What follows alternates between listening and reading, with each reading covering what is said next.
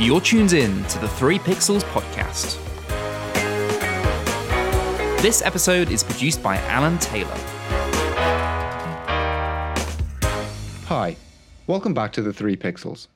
I've been finding myself in that post Oscars cinematic lull. With the exception of a couple of movies, the theatre's been slim pickings. So, let's have a look at what's been going on in the world of Netflix.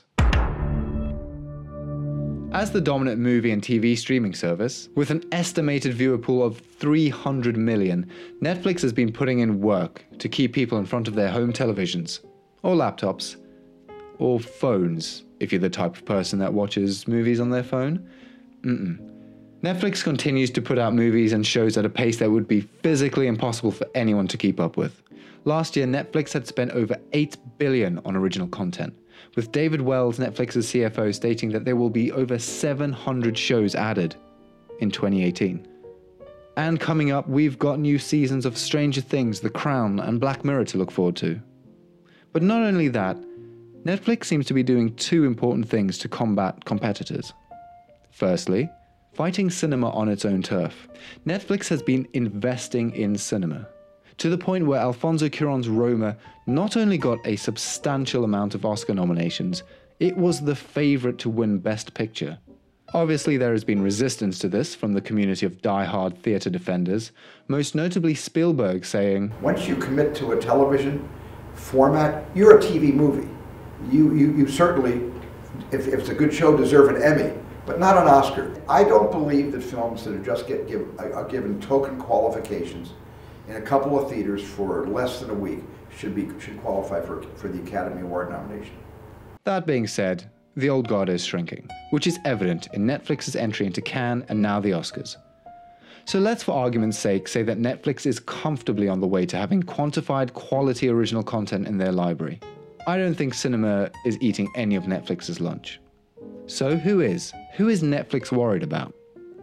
You may have heard that last Wednesday, the 19th of March, the Walt Disney Company finally closed the deal, acquiring Rupert Murdoch's entertainment business, 21st Century Fox, for $71 billion, vastly stretching the boundaries of Disney's media empire.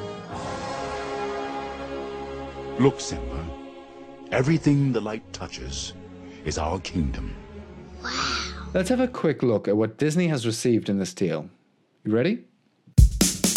20th Century Fox Film Corporation, 20th Century Fox, 20th Century Fox Animation, Fox Family, Fox Searchlight Pictures, Fox 2000 Pictures, 20th Century Fox Television, Fox 21 Television Studios, FX Networks, FX Productions, National Geographic Partners, Fox Networks Group International, and now Disney will have a 60% stake in Hulu. This is going to give them properties and franchises such as X Men, Fantastic Four, Avatar, Kingsman, Simpsons, the list goes on. Obviously, this has far reaching implications for entertainment as a whole.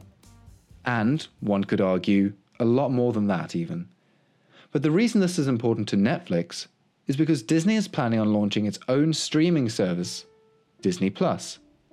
Bob Iger, the CEO of Disney, told the New York Times in an interview Quote, this will allow us to greatly accelerate our direct to consumer strategy, which is our highest priority.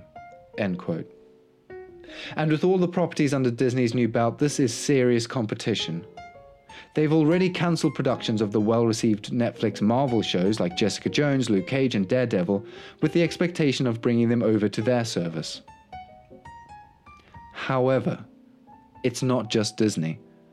Apple has just announced their own video subscription service, Apple TV Plus. Good morning, and welcome to the Steve Jobs Theater.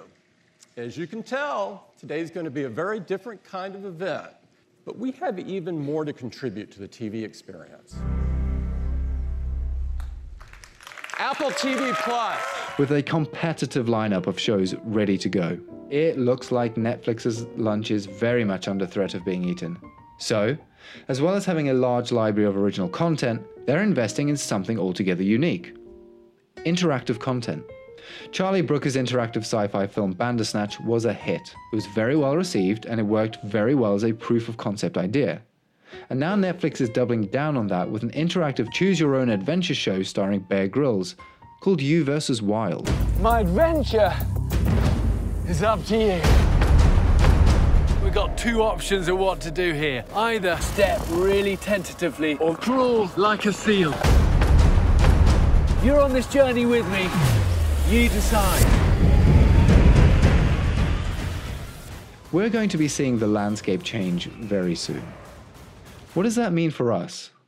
We're going to be getting far more original movies and TV shows.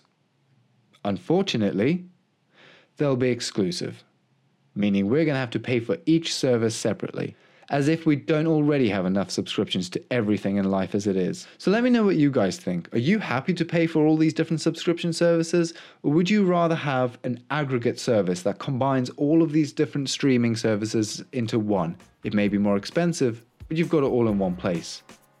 Almost like a traditional TV subscription.